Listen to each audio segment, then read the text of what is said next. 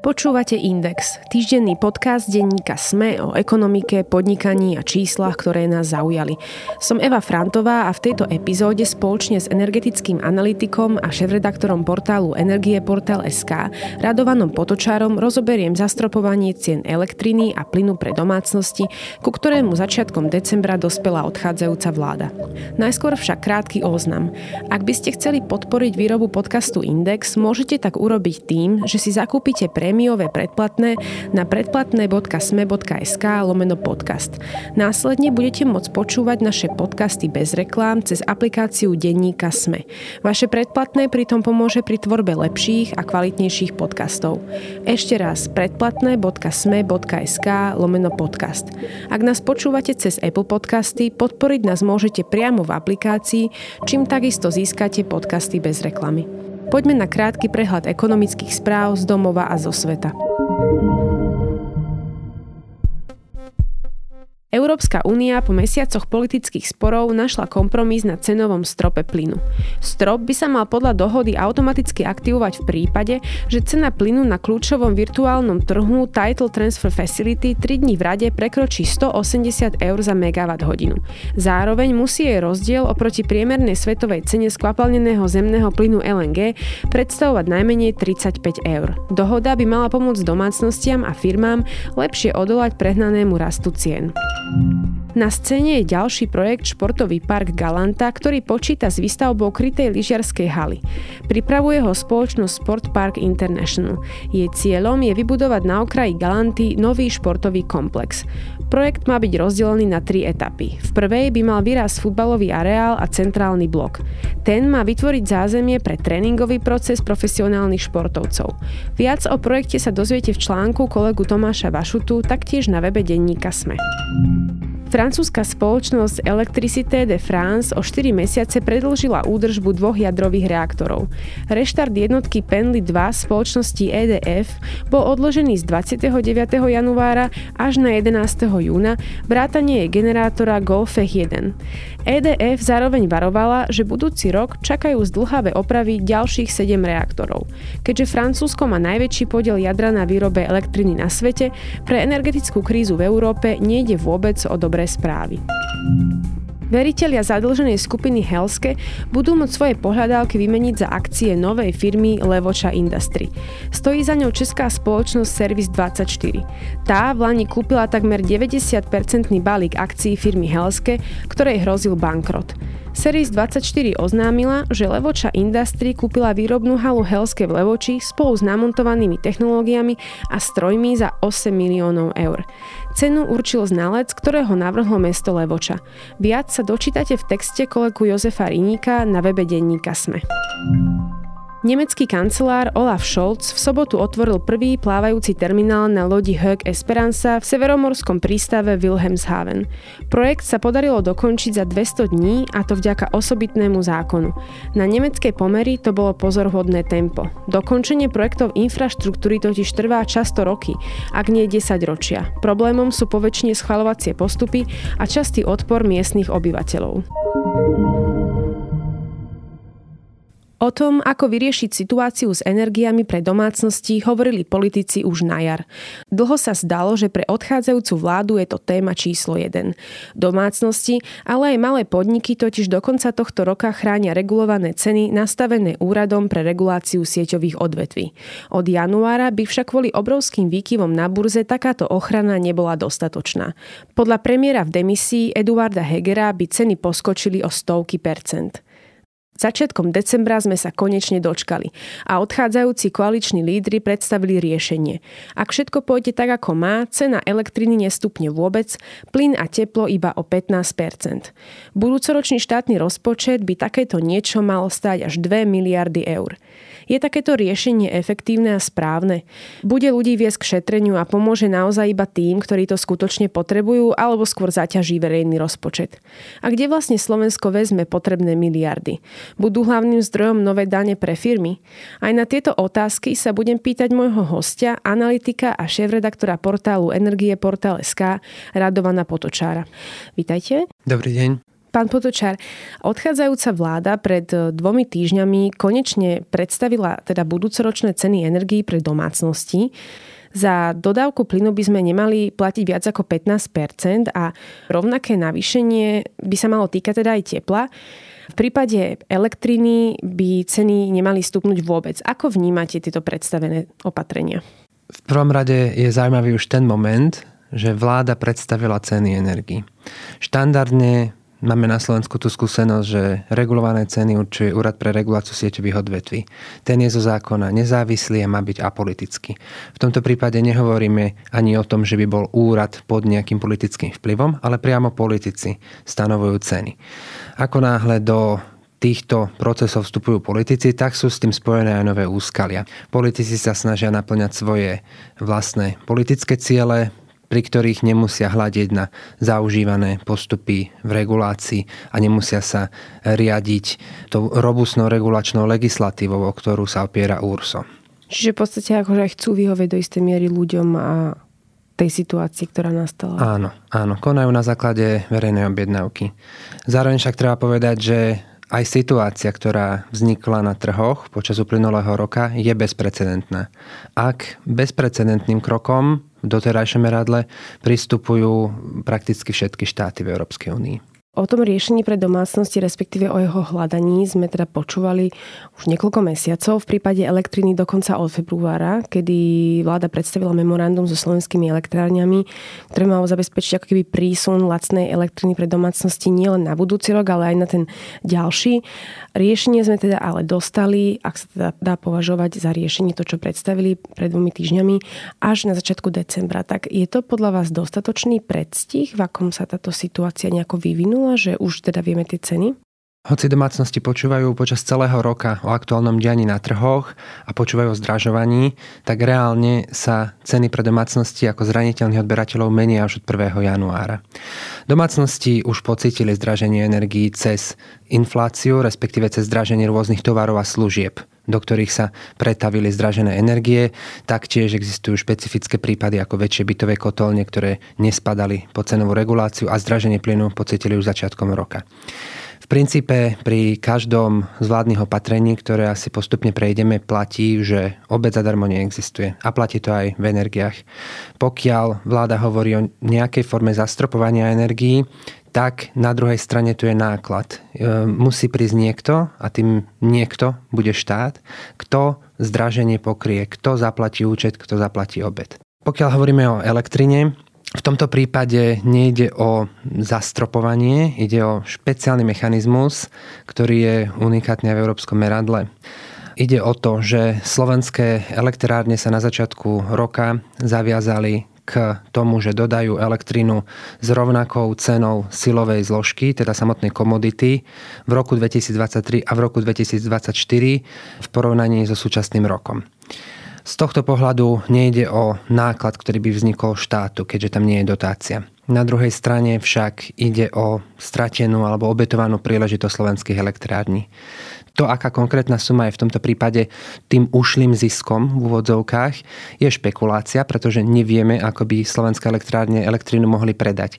Ide však o ročný objem na úrovni 6 terawatt hodín, to znamená 6 miliónov megawatt hodín, ktoré slovenské elektrárne dodajú za cenu okolo 60 eur za megawatt hodinu. Ak by túto elektrínu predali na trhu za 1 euro drahšie, už by to predstavovalo približne 6 miliónov eur toho kvázi ušlého zisku alebo tej obetovanej príležitosti. No to je dosť veľká pravdepodobnosť, že by to predali aj oveľa drahšie. Pravdepodobnosť je vysoká, áno, že tie náklady by sa pohybovali v miliónoch alebo aj desiatkách miliónov eur. Z tohto pohľadu sa určite ponúkali aj alternatívne riešenia. Jednou možnosťou by bolo nechať celú vec tak, nech Slovenské elektrárne, mimochodom veľmi zadlžený podnik a podnik s účasťou štátu, nechať tento podnik, nech predá elektrinu tak, ako v rámci svojej obchodnej politiky vie. A následne štát ako minoritný akcionár by mohol hľadať spôsob, ako sa možno dostať k dividende alebo nejakým spôsobom, ako by sa mohol dostať k časti toho zvýšeného výnosu pričom tento balík financí by potom mohol použiť na cieľenejšiu pomoc domácnostiam. To by bolo jednak menej nákladné, keďže by to mohlo znamenať lepší hospodársky výsledok slovenskej elektrárny a zároveň ten balík, ak by bol dobre zacielený, by mohol pomôcť e, výraznejšie ušej skupine odberateľov. Myslíme, že by bol adresnejší a nebolo by to vlastne plošne daná cena rovnaká ako tento rok. Presne tak. Alebo ešte druhá alternatíva, ktorá by sa tiež ponúkala, je tá, že by tá fixovaná cena nebola na úrovni tohto roka. Nebolo by to tých 60 eur za megawatt hodinu, ale bolo by to 70, 80 eur za megawatt hodinu alebo viac. V tom prípade by sa s rovnakou obetovanou príležitosťou dal obslúžiť väčší okruh odberateľov a takto zvýhodnenú elektrinu, nazvime to, by mohli mať k dispozícii aj samozprávy alebo vybraní odberatelia, školy, nemocnice a podobne. Všetky tieto opatrenia ale nebudú teda lacné. Hovoríme, že sú plošné, majú štát výz okolo 3 miliardy eur. Čas toho by sa možno dala sanovať tými nevyčerpanými eurofondami, ktoré môžeme presunúť. Čas toho ale padne na vrúb štátneho rozpočtu, ktorý ale na tom není najlepšie. Nový štátny rozpočet má mať dlh okolo 59%, čo je teda za hranicou všetkých e, kontroliek aj samotnej dlhovej brzdy. To znamená, že Máme tu problém, štátny rozpočet na tom nie je najlepšie. Je správne dávať takéto riešenie naozaj plošne? Aj v tomto prípade platí, že adresnejšie opatrenie je lepšie opatrenie. Ak by boli tieto opatrenia, pokiaľ hovoríme o dotovaní energií, zacielanejšie, znamenalo by to jednak nižší náklad pre štát a na druhej strane účinnejšiu pomoc pre tie skupiny odberateľov, tých e, ľudí v domácnostiach alebo firmy, ktoré sú postihnuté viac. V každom prípade akékoľvek dotovanie cien energií, nech ho nazveme akokoľvek zastrapovanie alebo inak, znamená masívne štátne výdavky. Štátny rozpočet v budúcom roku bude pod veľkým tlakom. Konečná výška tohto účtu bude závisieť od spotreby energií a od e, finálnych cien. Štát na to bude musieť nájsť zdroje, ak nepôjde cestou ďalšieho zadlžovania, alebo ak nepôjde plnej výške cestou zadlžovania pri kryti týchto výdavkov, bude musieť hľadať nové daňové príjmy. Presne to je otázka, že nové výdavky by v podstate mali do istej miery vykryť aj nové dane.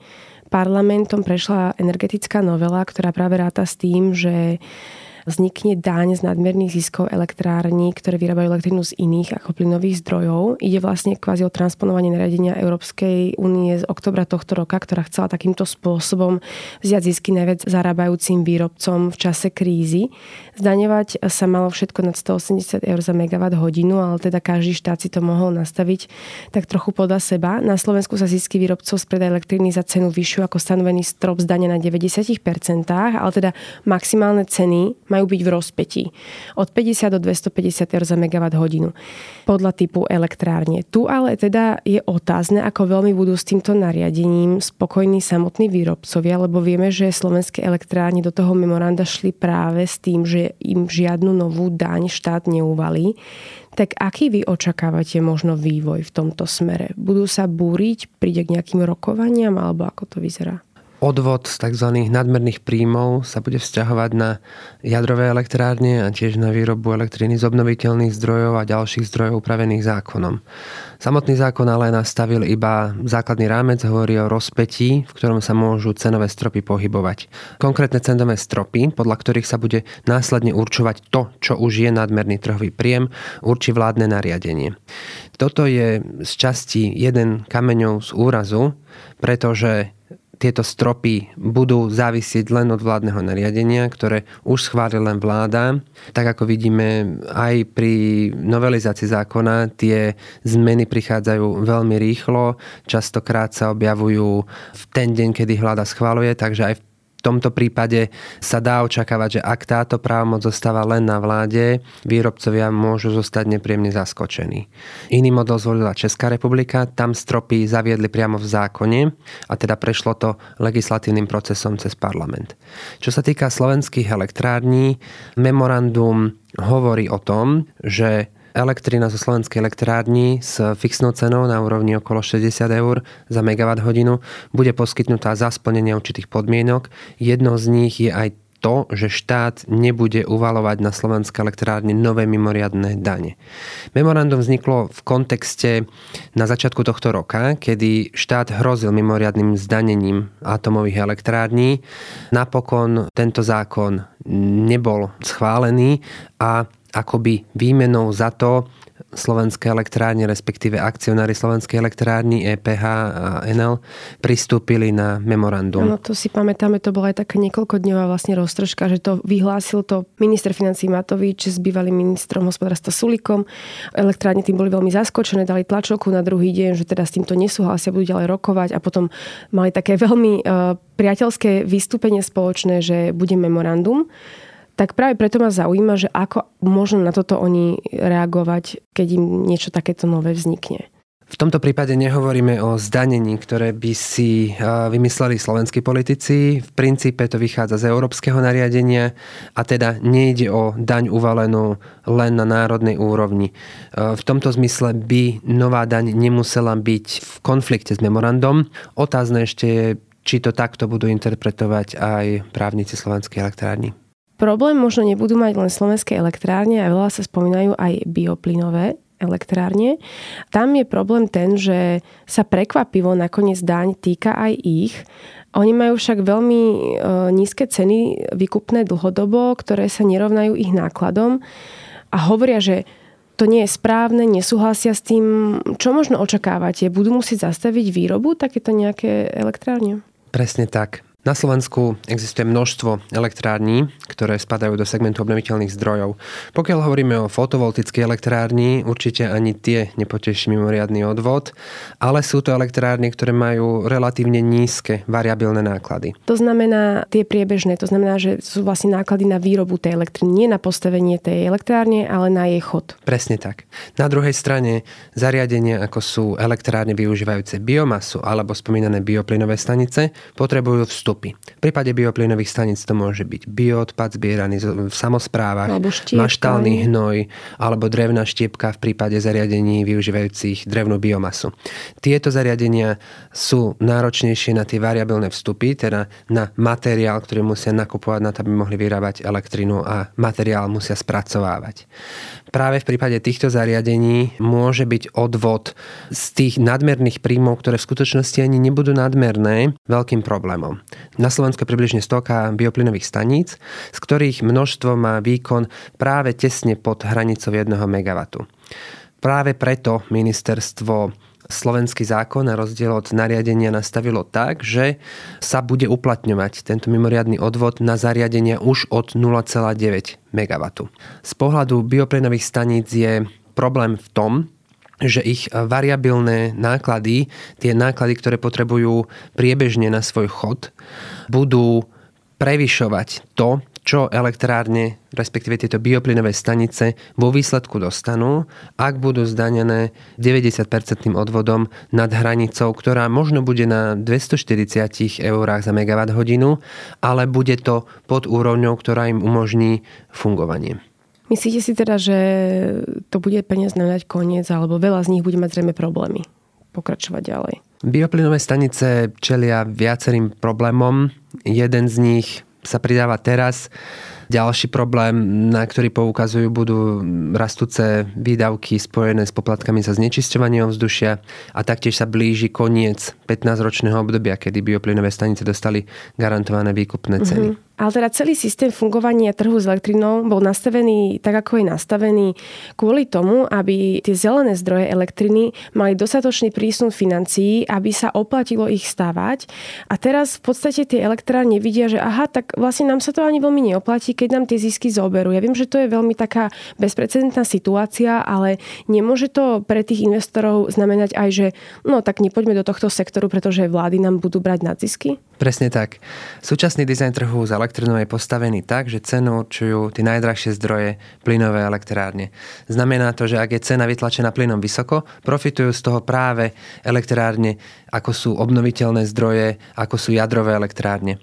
Tieto zdroje najviac profitujú z vysokých cien elektriny, pretože tie ceny sú vysoko nad ich nákladmi potrebnými na e, tvorbu jednej jednotky elektriny. Zároveň to, že tieto elektrárne sú vysokoziskové, je signálom pre nových investorov, ktorí takto uvidia prostredníctvom tohto signálu, že toto je ziskový segment, oplatí sa budovať nové zdroje na výrobu elektriny. A to je napokon aj jedným z hlavných východisk z krízy, kedy Európa čeli nedostatku energii.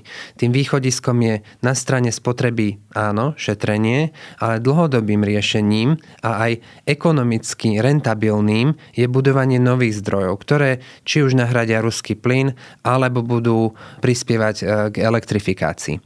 A práve zvláštne zisky alebo dočasne nadmerné zisky sú tým magnetom pre nové investície. Pokiaľ hovoríme o súčasných prevádzkovateľoch zdrojov, tak tým, že získajú nadmerný príjem alebo dodatočný príjem nad rámec toho, čo možno očakávali ešte pred rokom alebo dvoma, budú môcť investovať do rozšírenia svojej výroby alebo tzv. repoweringu, teda pretvorenia a modernizácie zariadení. Pokiaľ hovoríme o bioplynových staniciach, tie po skončení podpory doplatkom majú ako jednu alternatívu výrobu biometánu, teda dočisťovanie bioplynu, ktorý vyrábajú tak, aby bol prakticky identický chemicky so zemným plynom. To je jedna z možností, ako nahrádzať zemný plyn. Ale čo teda, keď niekomu tieto zisky zoberú alebo časť zoberú? Budú chcieť noví investori ísť do tohto sektora, stavať e, nejaké zelené zdroje energie? Alebo máme to brať tak, že táto nová daň je len dočasná, nebude fungovať stále, takže realite sa nemajú čoho báť do budúcna a oplatí sa im to? Verme tomu, že bude dočasná. Slovenský zákon je však nastavený tak, že počíta s reguláciou cien, respektíve s odvodom z nadmerných príjmov až do konca roku 2024. A to, nad akou hranicou budeme príjmy považovať za nadmerné, bude určovať vládne nariadenie. Druhým zdrojom príjmov by mali ale teda byť dane z nadpriemerných ziskov fosílnych spoločností alebo teda spoločností, ktoré nejakým spôsobom pracujú s fosílnymi palivami. Tu sa spomína sadzba 70% na Slovensku, na tento aj budúci rok, ale Únia pritom stanovila hranicu na minimálne 33%. Ozývajú sa teda hlasy viacerých tých spoločností, ktoré s niečím takým vehementne nesúhlasia. Spomeniem napríklad e, Shell alebo naftu. Pokladáte túto sadzbu 70% e, za spravodlivú, lebo treba dodať, že tieto firmy mali aj obrovské zisky. Slovnaft vlastne nakupoval veľmi lacnú ruskú ropu a predával potom produkty z nej za draho. Takže ako to možno vy vnímate? Lebo oni teda sa odvolávajú aj tú druhú stránku, že síce teraz na nich to embargo neplatí na ruskú ropu, ale bude v budúcnosti a musia si vlastne celú technológiu vynoviť a na to budú potrebovať peniaze navyše. Samotné nariadenie hovorí o 33%. V prípade elektriny, o ktorej sme už hovorili, to bolo 180 eur za megawatt hodinu. V oboch prípadoch však štáty môžu sadzby nastaviť podľa svojich e, vlastných možností, respektíve aj so zohľadnením svojej vlastnej špecifickej situácie. Pokiaľ hovoríme o fosilnom odvode alebo tzv. solidárnej dani, ako je trochu ironicky nazvané, dotkne sa rôznych firiem, ako je napríklad aj Duslo, ale Najväčšia diskusia sa vedie práve um, okolo Slovnaftu, z ktorého bude potenciálny príjem pravdepodobne najvyšší. V prípade Slovnaftu vstupuje do diskusie viacero rovín. Jedna rovina je tá, že štát niekde naozaj potrebuje hľadať tie stovky miliónov eur a miliardy eur na to, aby vykryl dotovanie cien energii. Taktiež je pravdou, že Slovnaft profituje z krátkodobej výnimky, ktorú Slovensko dostalo z embarga a podobne ako Maďarsko aj v prípade Slovenska platí, že ešte určité obdobie Slovnaft môže dovážať ruskú ropu a aj vyvážať produkty vyrábané z tejto ropy, hoci s obmedzením na český trh a taktiež na slovenský trh. Druhá stránka mince je tá, že toto prechodné obdobie skončí a po ňom už Slovnaft bude odkázaný na to, že ak bude chcieť fungovať rentabilne, bude musieť spracovávať inú ropu ako tú Rusku. To znamená ľahkú ropu, možno z oblasti Perského zálivu alebo iných regiónov. V každom prípade to bude znamenať, že bude potrebovať adaptáciu svojich zariadení, na to, aby vedel technologicky efektívne pracovať s inou ropou. To si vyžiada investície a na tie investície bude Slovna spotrebovať zdroje. Takže v tej diskusii sú teda tieto dve roviny. ktoré narážajú. Štát jednak chce získať čo najviac zdrojov a Slovnaft samozrejme si chce zachovať časť týchto nadvýnosov aj s e, výhľadom na to, že bude potrebovať investovať do technológií. Áno, ale ak má štát od niekoho brať e, peniaze, tak asi zrejme od firiem, ktoré teraz zarobili najlepšie na tejto celej kríze. Predsa len by sa to možno malo nejakým spôsobom vrátiť ľuďom, ale teda to je len môj osobný názor. Z toho napokon aj vychádza rámec európskych opatrení. Tie opatrenia na jednej strane umožnili mimoriadne zdanenie tých segmentov, kde lídry EÚ identifikovali dočasné nadvýnosy prameniace z vysokých cen energií a na druhej strane pripustili dotovanie cien energii, respektíve určité kompenzácie voči odberateľom postihnutých tým masívnym zdražením. No iné krajiny ale zvolili často akrát aj miernejší ten postup. Napríklad Nemecko zdaňuje naozaj len 33%, alebo Rakúsko 40% a tak. Čím to je? Možno mali lepšiu východiskovú situáciu? Možno je, neviem, či sa dá odvolávať aj na väčšie príjmy v rozpočte, že majú viacej peniazy, ktoré vedia prerozdeliť aj bez toho, aby zdaňovali firmy. Aký je možno váš názor na toto? Situácia Slovenska je z tohto hľadiska obzvlášť zlá, keďže dobré roky s vysokými príjmami sme prejedli a dnes štát potrebuje hľadať veľmi veľké zdroje na to, aby politici dokázali doručiť svoje sľuby o miernom zdražení energii.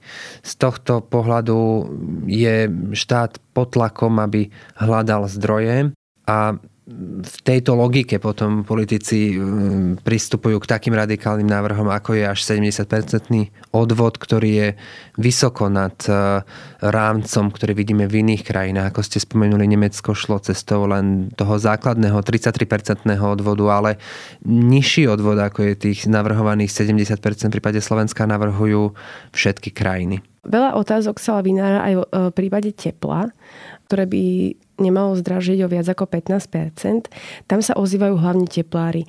Vláda tvrdí, že im bude tieto rozdiely medzi zastropovanými cenami a cenami, ktoré by ľuďom bežne účtovali, nejako kompenzovať, ale zákon teda hovorí, že kompenzácie dostanú, nehovorí ale, že kedy a ani v akej výške.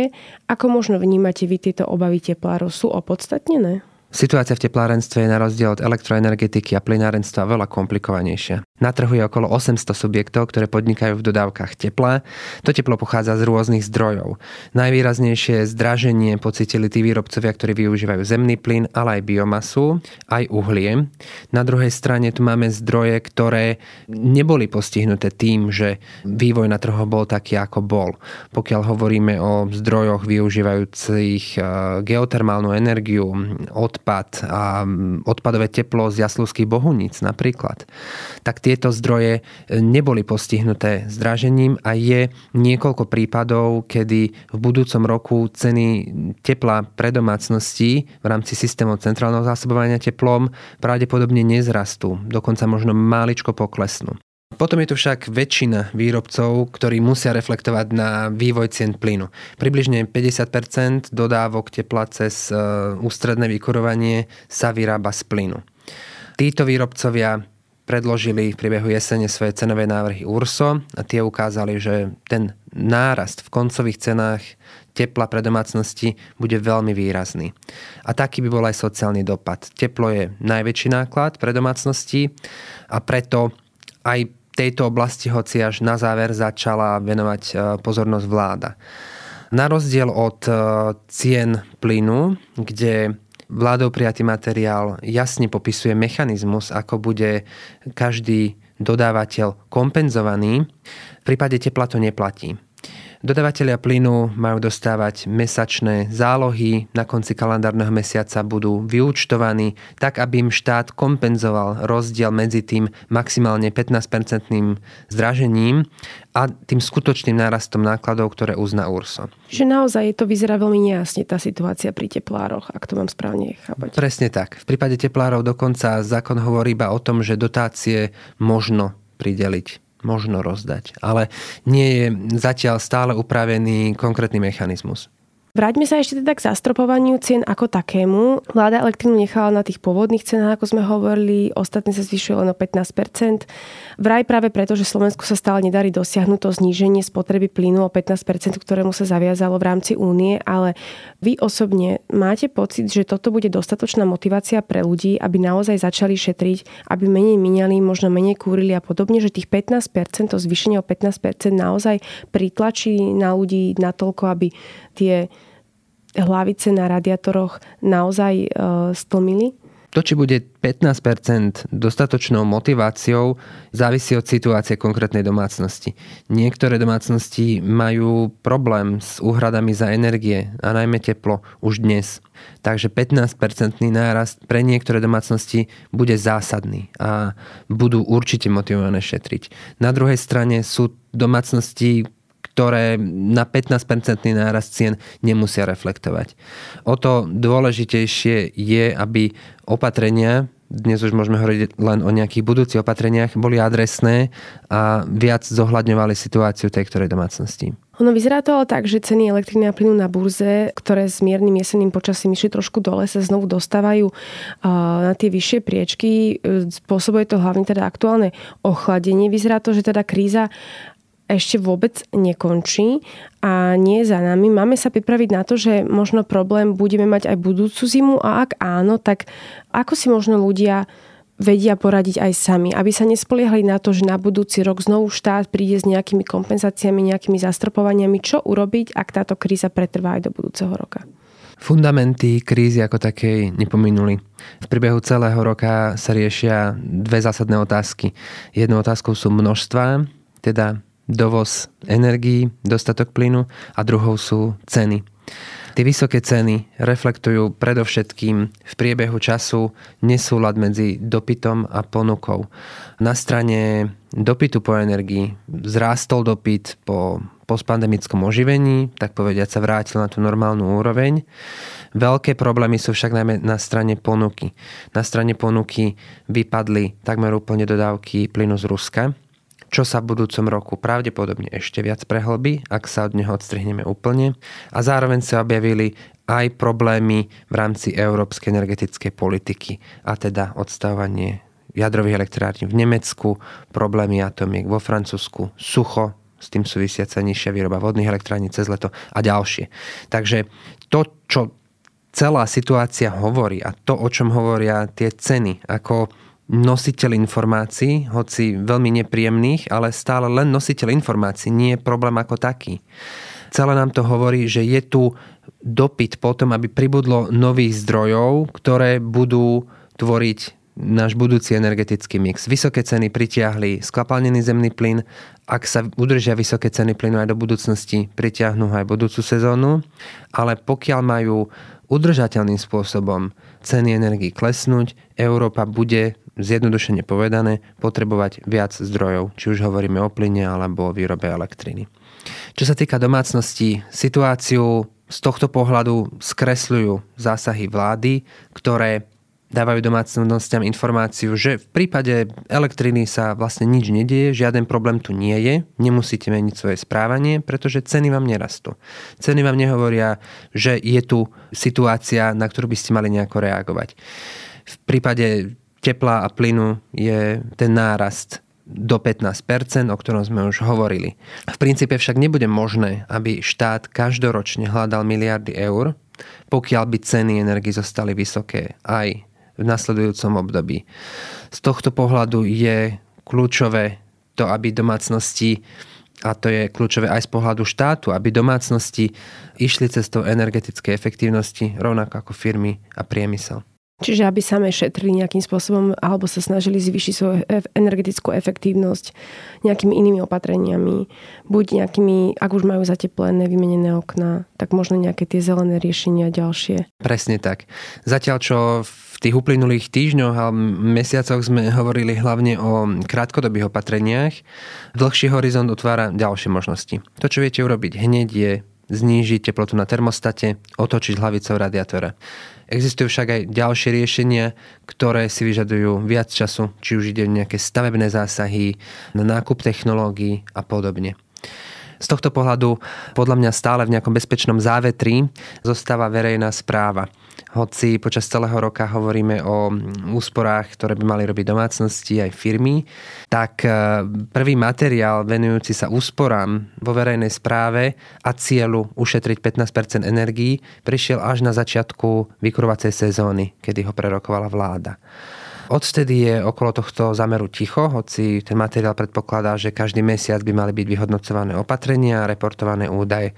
Sam som teda zvedavý, či štát ukáže, že išiel príkladom a že administratívne budovy v rukách štátu znížili spotrebu energie o 15 Hovorí analytik až redaktor portálu energieportal.sk Radovan Potočár. Ďakujem veľmi pekne. Ďakujem aj. Viac o tom, ako vláda nastavila ceny elektriny a plynu pre domácnosti sa dozviete v texte kolegu Jozefa Tvardzíka, ktorého link priložím aj do popisu tejto epizódy. A samozrejme ďalšie články, ktoré sa venujú problematike energetiky, nájdete na webe denníka SME.